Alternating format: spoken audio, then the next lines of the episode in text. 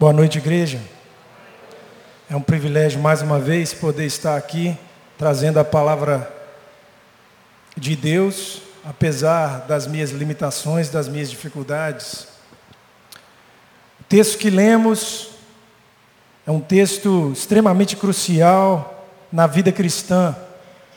Ele foi um texto muito importante na vida da igreja, na, na vida daqueles crentes hebreus, como também é fundamental para a saúde da nossa igreja aqui hoje. Eu convido você a abaixar suas cabeças nesse momento e nós vamos orar como uma forma de limpar os nossos ouvidos espirituais. Deus, muito obrigado por esse dia.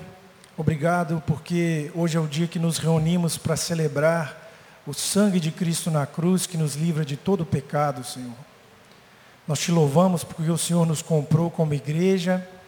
E hoje o Senhor traz aqui não somente os seus, mas aqueles também que o Senhor já tem buscado, Senhor. E nesse momento nós pedimos que o Senhor limpe os nossos ouvidos, que o Senhor prepare o nosso coração como terra fértil para receber a tua palavra, Senhor.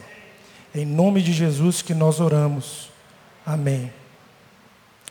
Livremos-nos de tudo que nos atrapalha e do pecado que nos envolve e corramos com perseverança a corrida que nos é proposta. No boletim, eu havia intitulado a mensagem como Perseverando em Cristo, mas eu não sou muito bom com título. No último momento eu mudei de título. Ainda tenho que aprender muito com o irmão pastor Elmo, que é muito bom com frases de efeito e, e títulos. Mas eu gostaria de propor um novo título, que é Correndo com Perseverança a Corrida da Fé. Correndo com perseverança a corrida da fé. Muitas pessoas têm uma visão interessante sobre o cristianismo. Eles pensam que o cristianismo seria como uma caminhada no parque. Às vezes as pessoas pensam que a vida cristã é uma coisa casual, que não requer tanto compromisso, tanta determinação daqueles que assumem o desafio. Mas não é isso que a carta de Hebreus nos ensina nessa noite. De fato, se a gente olhar para o capítulo 10, antes desse capítulo 12 aqui, nós vamos perceber que os hebreus, aquele, a carta destinada àqueles, àquele povo, eles, eles for, formavam uma igreja que sofreu bastante por ter aceitado a fé cristã. O texto no capítulo 10 diz de perseguição, de enfrentamento de um ambiente hostil contra aqueles que passaram a acreditar em Cristo, fala de tortura.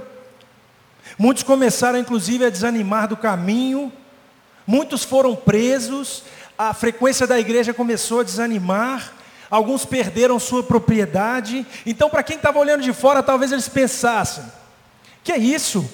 Essas pessoas se converteram a Cristo, agora a vida deles está mais difícil. Esse povo diz que serve a Cristo para viver uma vida abundante e eles estão cheios de limitações, de perseguição, de dificuldade.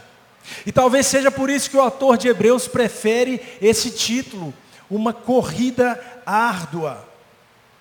Por misericórdia de Deus, nós aqui no Brasil hoje não sofremos esse tipo de perseguição, mas você vai concordar comigo que essa sua semana foi uma semana tribulada. Você vai concordar comigo que você, mesmo tendo aceitado a Cristo, mesmo começado essa corrida, você sofre dificuldades, passa por provações, a sua vida não é perfeita. Talvez aos olhos daqueles que estão do lado de fora, eles olham, você virou um cristão para quê? Para passar mais aperto financeiro, para ter mais dificuldade, para ter problema de saúde? Então nós podemos concluir que a vida do crente é realmente atribulada.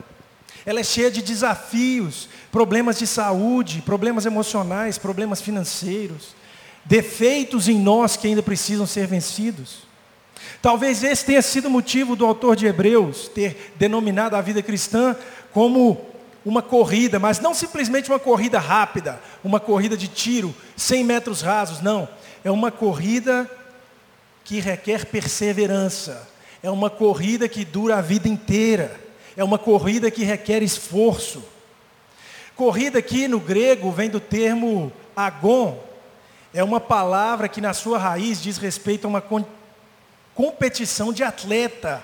Ela está relacionada à ideia de uma luta, de uma peleja, de um conflito. ela é intensa, ela é dura.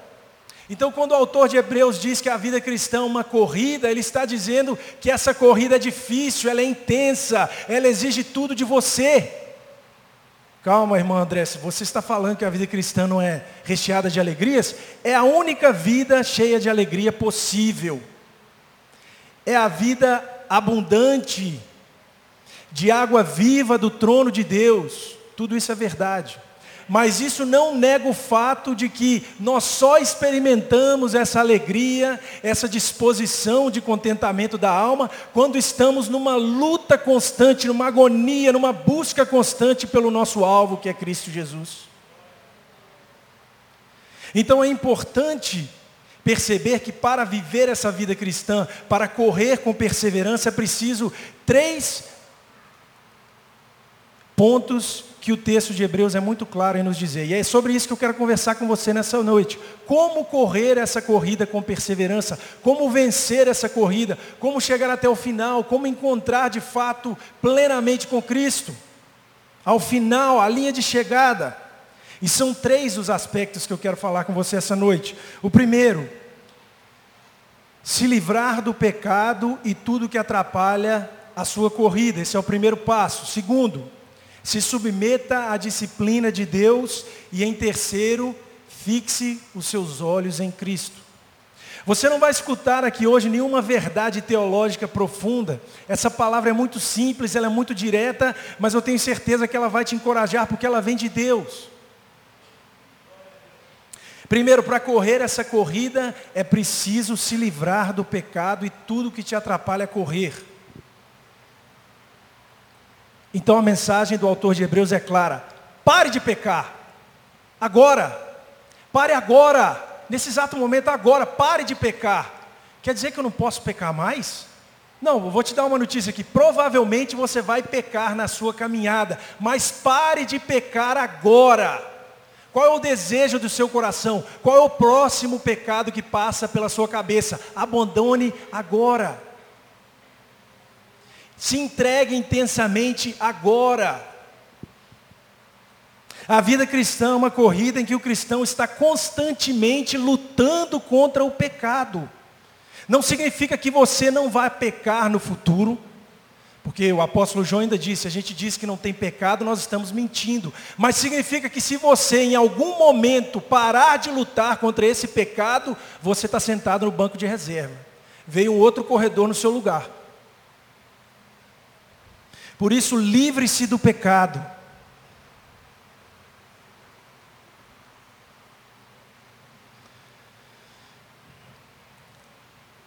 Porque o pecado ele te impede a correr. Eu gosto da metáfora da comida. Eu adoro comer, gente. Eu adoro uma comida gostosa, gordurosa, um doce. E eu acredito que pela cara de vocês, eu não sou o único aqui essa noite que diz isso. Mas tem uma coisa particular sobre o meu gosto por comida. Eu gosto mais ainda daquelas que me fazem mal. Não sei se é o caso de vocês. Mas aquele bolo recheado, aquele doce de chocolate, aquele hamburgão gorduroso. Mas essa é a metáfora. Pense num atleta que está treinando para correr em alto rendimento. Converse como é a rotina, a nutrição dele. Ele vai te falar que ele abre mão de doce, ele abre mão de gordura, ele abre mão de uma série de coisas para ele se ver livre do peso na hora da competição. E assim também é a nossa vida cristã. Nós precisamos nos livrar daqueles alimentos pecaminosos que não nos nutrem. Por quê? O pecado é mais ou menos um fast food. Quando você vê ele na, na placa, é aquele hambúrguer maravilhoso, né? Aquela coisa toda montadinha. Já começa o engano do pecado na hora que você abre a caixa do hambúrguer. Que aí ele já não parece com o que você tinha visto, mas você já está enganado, você continua, come aquilo. Três minutos depois que você comeu, você está arrependido, sentindo pesado. Se alguém falar assim, vamos jogar bola, vamos fazer uma corrida, uma caminhada, já não está na hora, não é isso?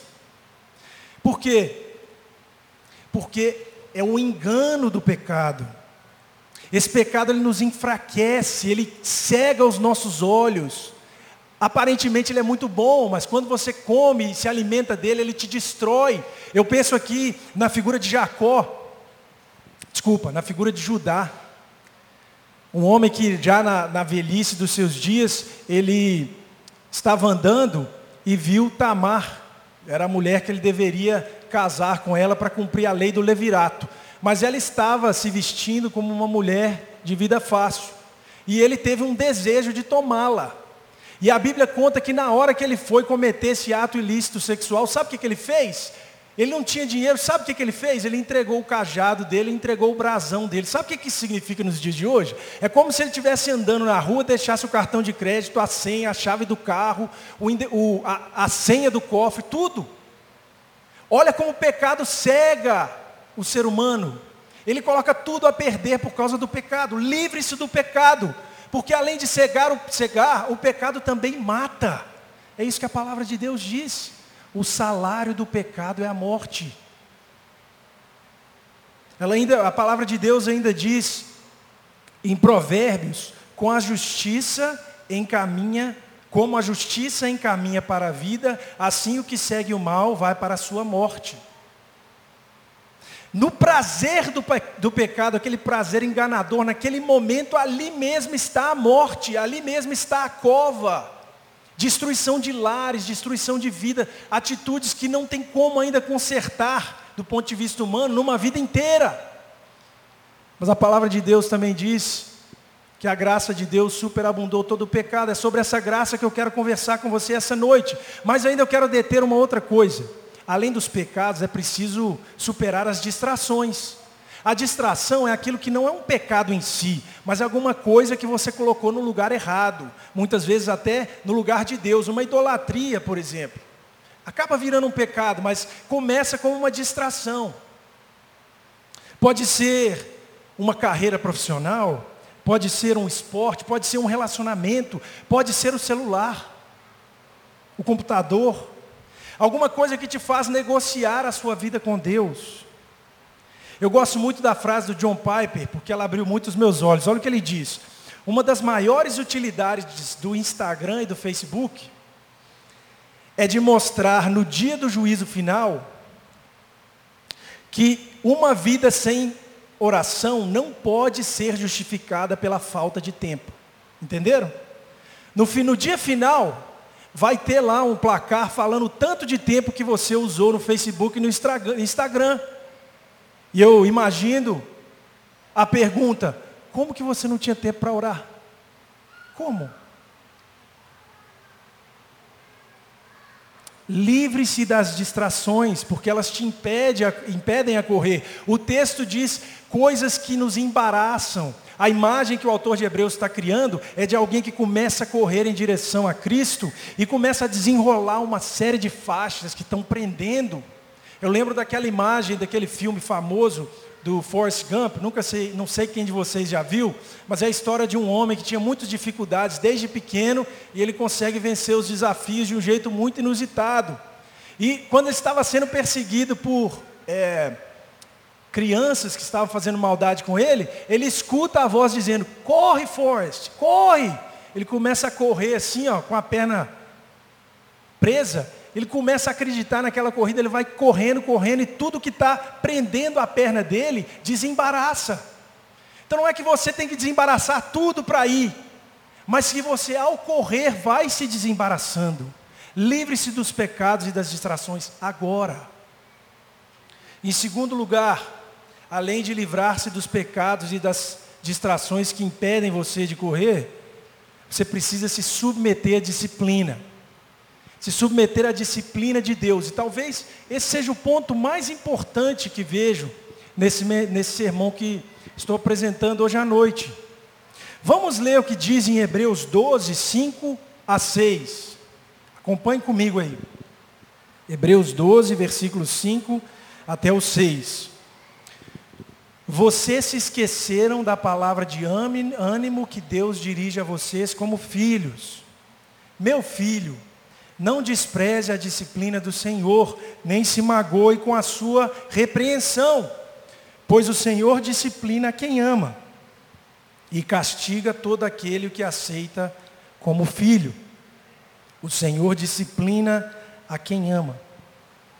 Eu preciso fazer um, uma explicação sobre a palavra disciplina, porque nos dias de hoje a palavra disciplina se tornou algo tabu. O politicamente correto vem tirando palavras tão positivas, simplesmente porque elas não soam bem.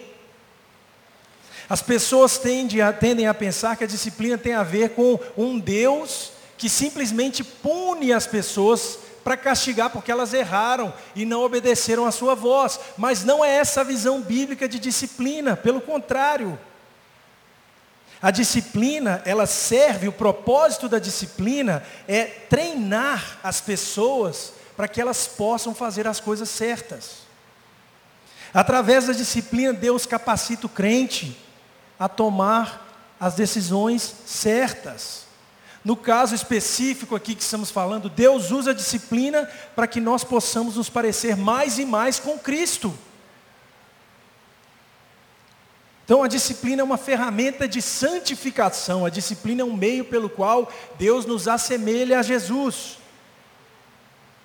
Como Deus nos disciplina? Das formas mais brandas às mais radicais. Alguns exemplos.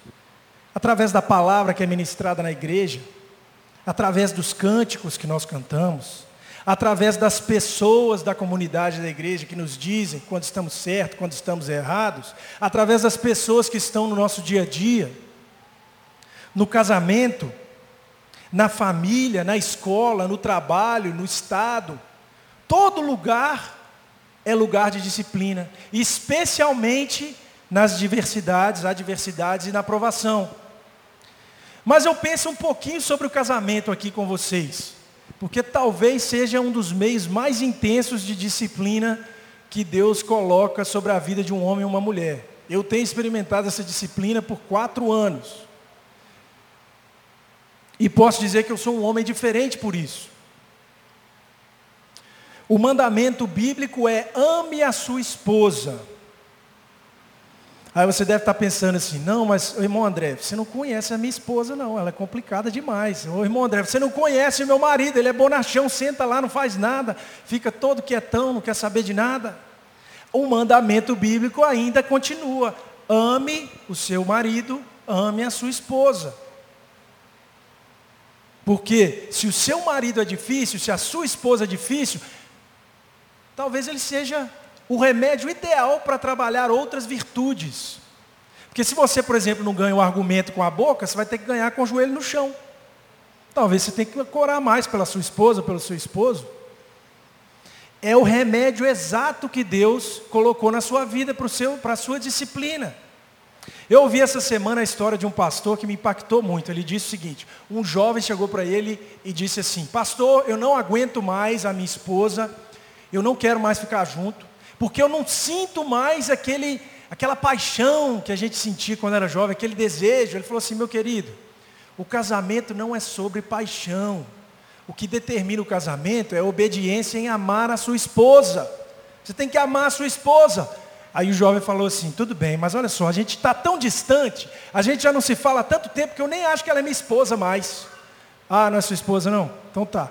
Então por que, que você não ama ela? Porque ela é o seu próximo, porque Deus manda amar o próximo, ela é seu próximo, você é um próximo. Ah, não, pastor, mas ela nem é próxima de mim mais, eu nem sei o que está acontecendo na vida dela. Ah, tá bom. Então por que, que você não ama ela? Porque ela é sua irmã em Cristo.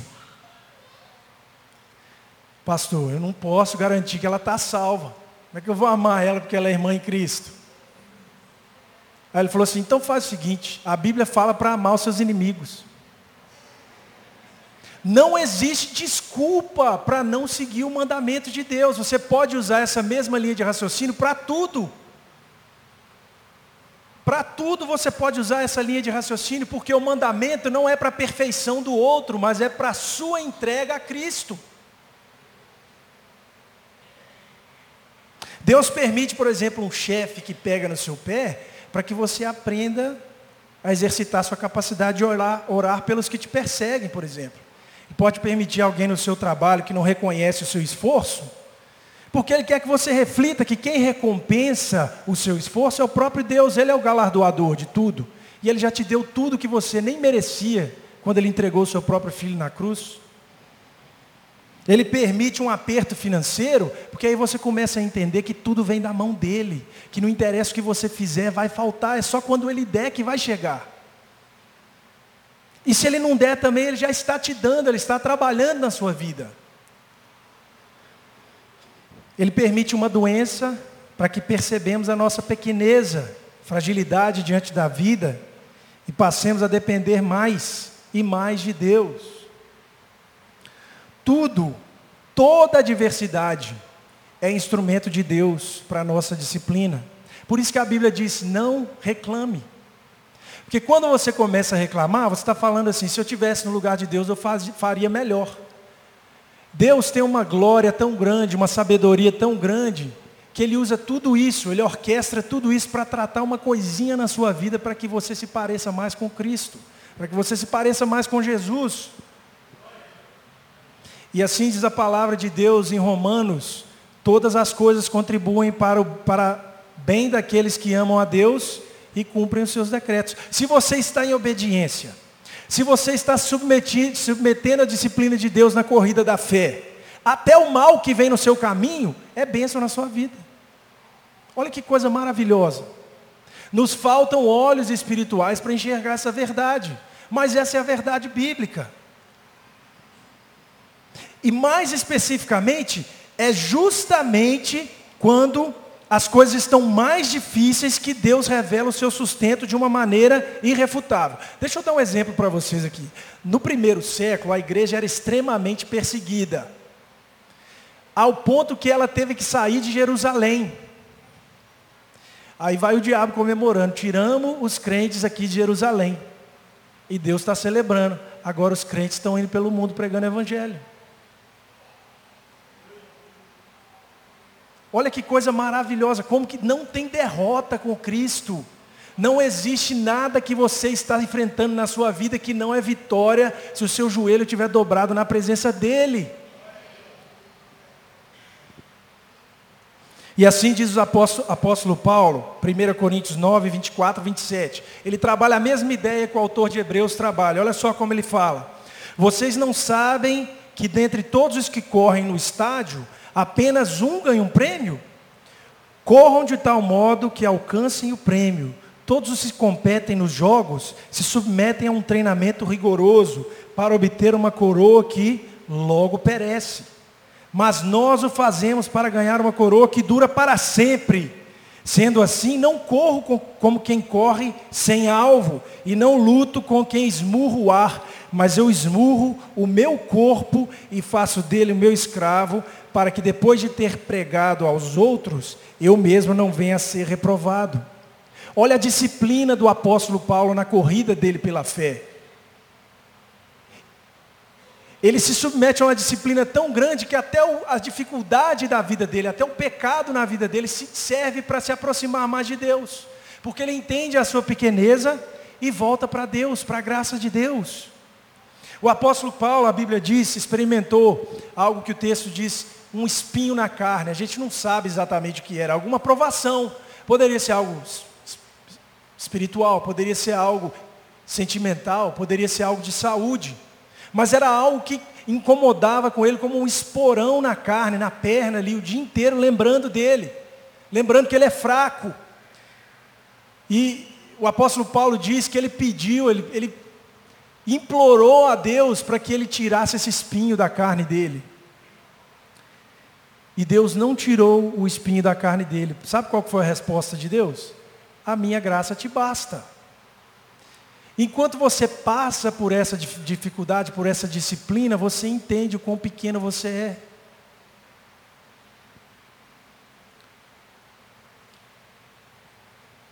Veja que o apóstolo Paulo ele enxerga a graça de Deus, a glória de Deus na hora da dificuldade. Isso me vem à mente a história de Jó. Jó era o homem mais bem sucedido aí. Mark Zuckerberg da época dele, tinha inventado o Facebook dos tempos da caverna. Tinha todo o dinheiro do mundo da época. Deus permitiu que ele perdesse tudo: família, amigos, bens. Foi isso? E lá no final da história, depois que ele passou por toda a prova, que ele se aproximou de Deus, qual foi a fala dele?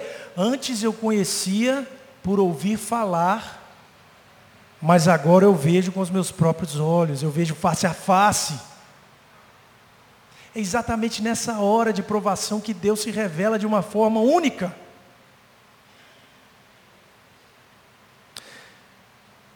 E mais especificamente, a disciplina reserva, revela que Deus é o nosso Pai. Ele é o nosso Pai. Nós pertencemos a Ele porque nós somos disciplinados.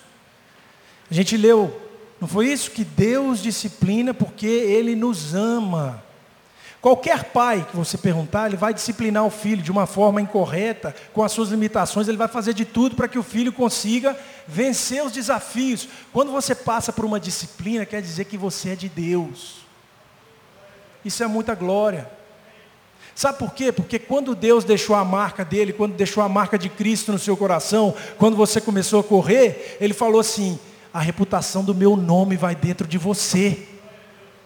Quando você sai na rua, vai falar com as pessoas, quando você vai trabalhar, quando você sai por aí como um livro aberto do Evangelho, sabe o que, que Deus está falando? Eu vou pegar você com todos os seus defeitos, eu vou tratar esses defeitos pela minha graça e vou te usar como um troféu para todas as potestades verem.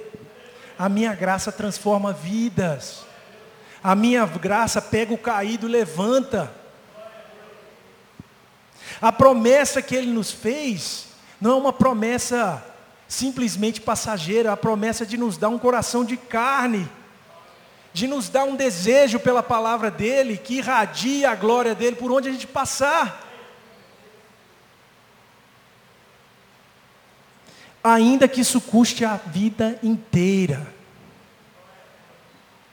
Se você realmente pertence a Deus, se você tem andado em pecado, Deus não, não acabou de tratar a sua vida, não, meu irmão, minha irmã.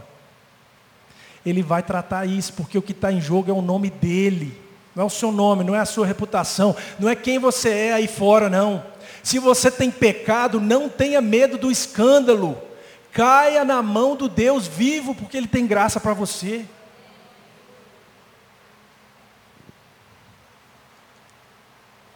Eu queria dar um exemplo para fechar esse tema que me marcou demais há alguns meses atrás.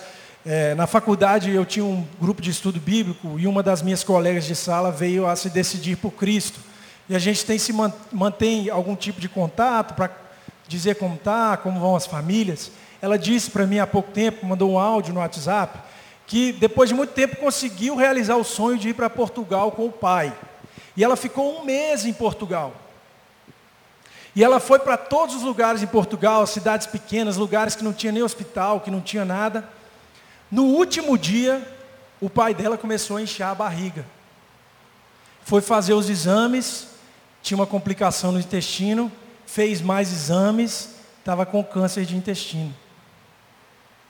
No dia de viajar para o Brasil.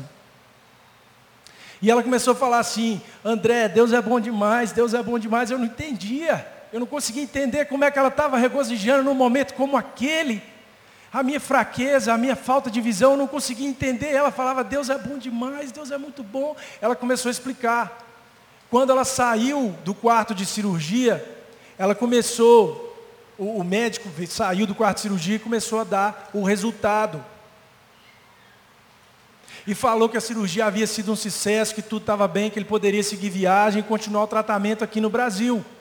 E depois que o médico saiu, uma senhora de Portugal chegou para ela e falou assim: Você, o que, que aquele homem estava falando com você? Não, ele que fez a cirurgia do meu pai. Ela falou assim: Esse cara é o segundo maior médico da especialidade na Europa inteira.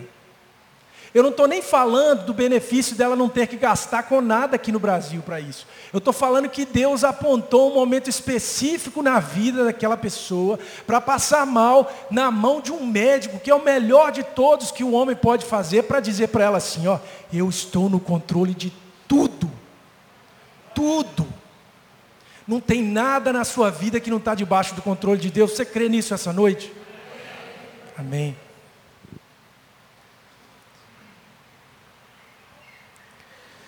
Deus também nos encoraja a um último passo na corrida da fé. E esse é o fundamental. Olhe para o alvo, olhe para Cristo, não tire os seus olhos dele. Pense bem, diz assim Hebreus 12, versículo 3 e 4. Pense bem naquele que suportou tal oposição dos pecadores contra si mesmo, para que vocês não se cansem nem se desanimem. Na luta contra o pecado, vocês ainda não resistiram até o ponto de derramar o próprio sangue. Na luta contra o pecado, vocês ainda não resistiram até o ponto de derramar o próprio sangue. Não tem nada mais claro que isso. É muito natural que o texto de Hebreus chegue a uma exposição tão clara como essa, porque, na verdade, o texto de Hebreus nada mais é do que um sermão. Se você pegar o texto de Hebreus e ler, vai durar aí com um tempo.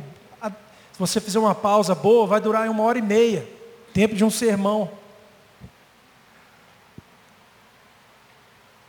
Cristo era com o Pai, Jesus, o Verbo, era com Deus desde a fundação do mundo.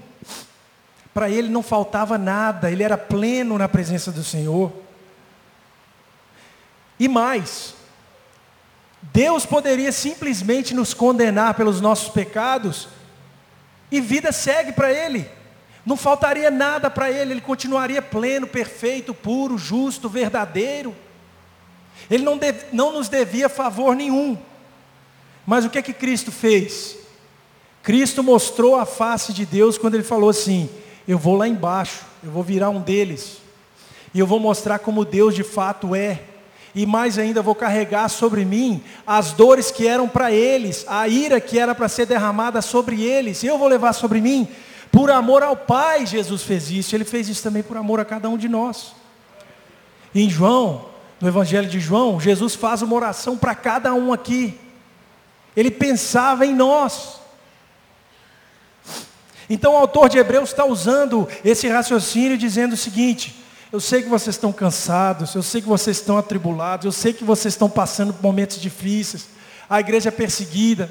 Ou ele fala para você hoje, eu sei que tem vários problemas na sua vida, eu sei que você passa por desafios que ninguém entende, eu sei que você luta contra o pecado, eu sei disso tudo. Mas perto do que Jesus passou, vocês não passaram nada. Olha para Ele. Olha para o que, ele conseguiu passar pela dependência do Espírito de Deus. Perceba que o autor de Hebreus não está apontando para você mesmo, ele não fala assim, olha para sua voz interior, você vai conseguir vencer, escute a voz do seu coração, não, olha para o alvo.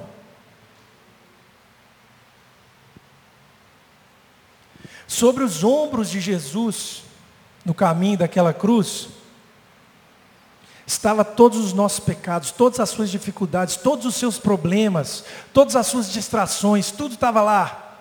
E sabe o que, que ele nos faz, fala agora? Ressurreto, glorificado, mas ainda com as marcas da cruz na mão, sabe o que, que ele nos diz? Vinde até mim os que estão cansados e oprimidos, e eu vos aliviarei. A corrida é pesada, ela é, ela é difícil, mas o fardo de Cristo é leve. É por isso que é possível correr, porque o fardo dele é o fardo da graça. O peso que ele nos coloca é o peso do perdão. Sabe qual que é o peso que Jesus coloca na nossa vida? É o peso de que não tem nada que você pode fazer para ele para merecer o amor dele. Se dependesse da sua força, ia chegar uma hora que você ia sentar com Deus e falar assim: vamos negociar então, o que, que você me deve? Não, Jesus fez tudo pagou todo o preço. E a graça é tão grande que não tem preço. O único jeito de comprar essa graça, sabe como é que é? Entregando a vida inteira, porque não tem preço. Pela graça que nos foi dada, agora nós entregamos a nossa vida por inteiro. O fardo do nosso Senhor Jesus é leve quando nós depositamos as nossas aflições, os nossos pecados e os nossos impedimentos na cruz. E mais, se você manter os seus olhos na cruz, você vai ter contentamento para correr. Você vai achar alegria. Não é uma corrida baseada na sua felicidade, no que você sente, na última notícia do mês passado, no que está acontecendo na política do Brasil. É uma corrida que você vai receber a força porque você olha para o autor e consumador da sua fé. Ele te despertou em Deus, ele vai te completar em Deus.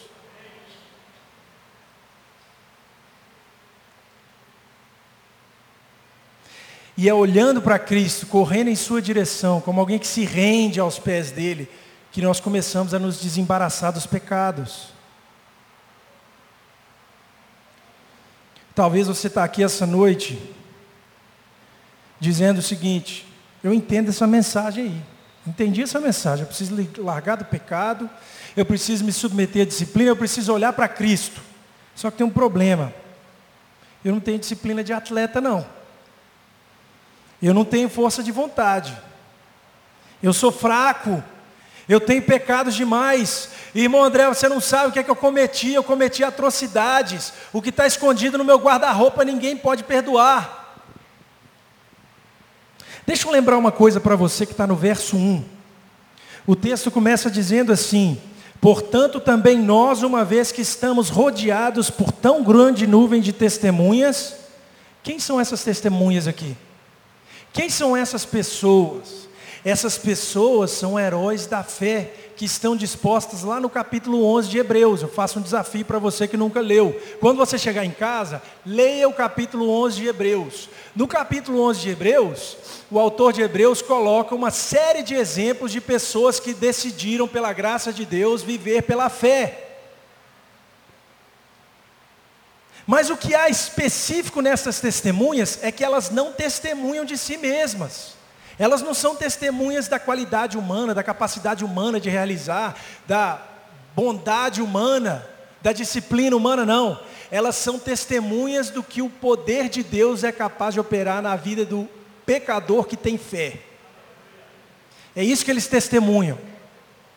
É um rol de é um memorial vivo da fé, que você olha e fala assim: ali passou a graça de Deus, ali passou a graça de Deus, ali Deus foi poderoso, ali Deus foi maravilhoso, ali Deus foi generoso, ali, ali Deus foi virtuoso. E é isso que ele está dizendo: olha para essas testemunhas, agora é a sua vez, é a sua vez de correr, porque se você se coloca de joelhos, aceitando as suas dificuldades, a fé vai operar em você também. O que há em comum nessas pessoas não é a perfeição. Deixa eu dar alguns exemplos para vocês. Um dos heróis da fé, Moisés, grande homem de Deus, também foi assassino.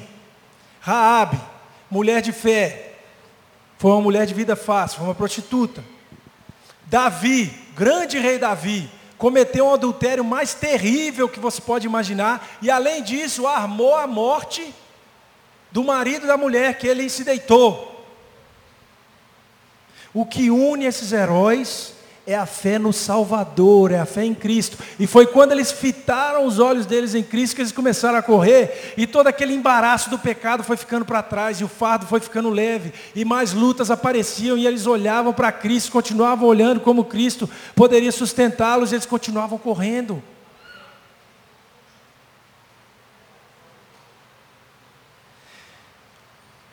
Pela fé em Jesus, eles se desgrudaram de tudo que embaraçava. A sua capacidade não é de conseguir se livrar do pecado, a sua capacidade é de crer em Cristo a ponto de você encontrar forças para se livrar do pecado. Se você sair daqui essa noite falando assim, agora eu sei, passo um, eu não vou pecar mais, já começou errado. O passo um é olhar para Cristo e depender dele com todas as suas forças. Segundo, Olhe para Cristo porque Ele é o único caminho. 1 Timóteo 2,5 diz claramente: Porque há um só Deus e um só mediador entre Deus e os homens, Cristo, homem. Você pode buscar uma corrida gloriosa pela vida, no trabalho, na família. Você pode almejar alguma conquista financeira, até alguma conquista de benevolência. Talvez você tenha um sonho de ser uma pessoa super caridosa tudo isso passa. O que não passa é aquele que opera em nós a fé desses heróis. É aquele que motiva os nossos corações a crer. O que não passa é Cristo no fim da linha, nosso prêmio final, Ele mesmo. Aonde Ele está, ali também está o céu. E eu chego ao fim. Talvez você seja uma pessoa que começou a caminhar com Cristo, teve aquela alegria quando começou a caminhar, mas agora você se vê cansado, desanimado, você se vê com pecados, talvez você está descrente, afastado da fé, porque tem um pecado dentro de mim que eu não consigo vencer. Lembra lá no começo quando eu disse? Aquela palavra foi dirigida a uma igreja que sofreu, pagou o preço, mas o autor de Hebreus está falando assim: Aquilo que você fez para Jesus lá no verão de 1997, aquilo que você fez para Deus em 2003, aquilo que você fez para Deus na sua juventude, não te carrega até o final. O que te carrega é a fé constante em Cristo. Para de olhar para trás como quem olha para um museu de grandes feitos para negociar com Deus. A sua maior virtude no caminhar e no correr com Cristo é a fé nele.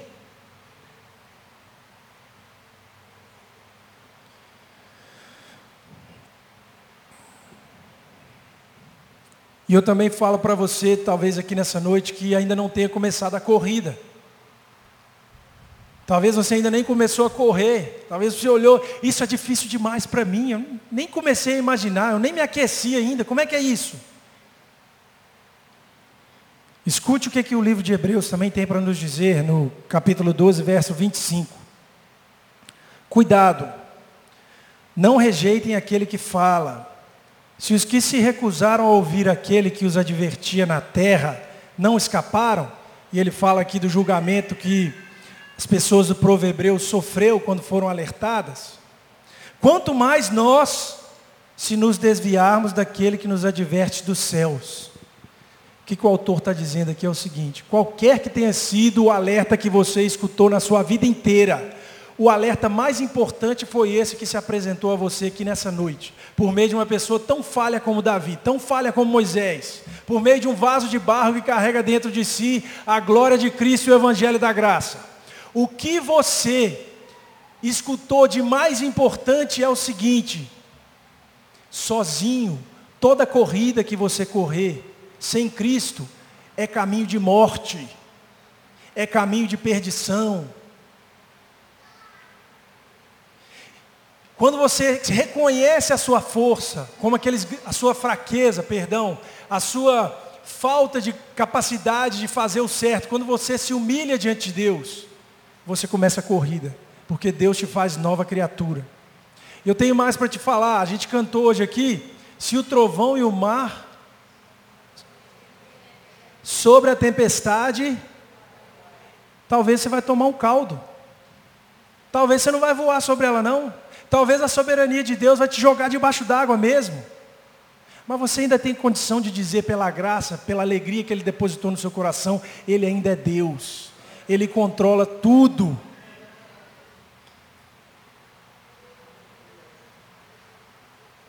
Essa é a mensagem da cruz, essa é a mensagem do Evangelho.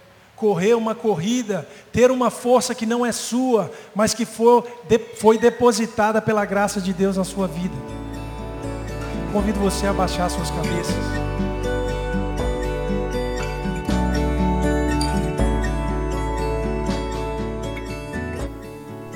A Igreja Batista do Bom Retiro tem plena convicção de que a palavra de Deus é poder para salvar e transformar vidas. Nosso desejo é que essa mensagem tenha alcançado seu coração. Para saber mais sobre quem somos e em quem acreditamos, acesse ibbrpatinga.com.br.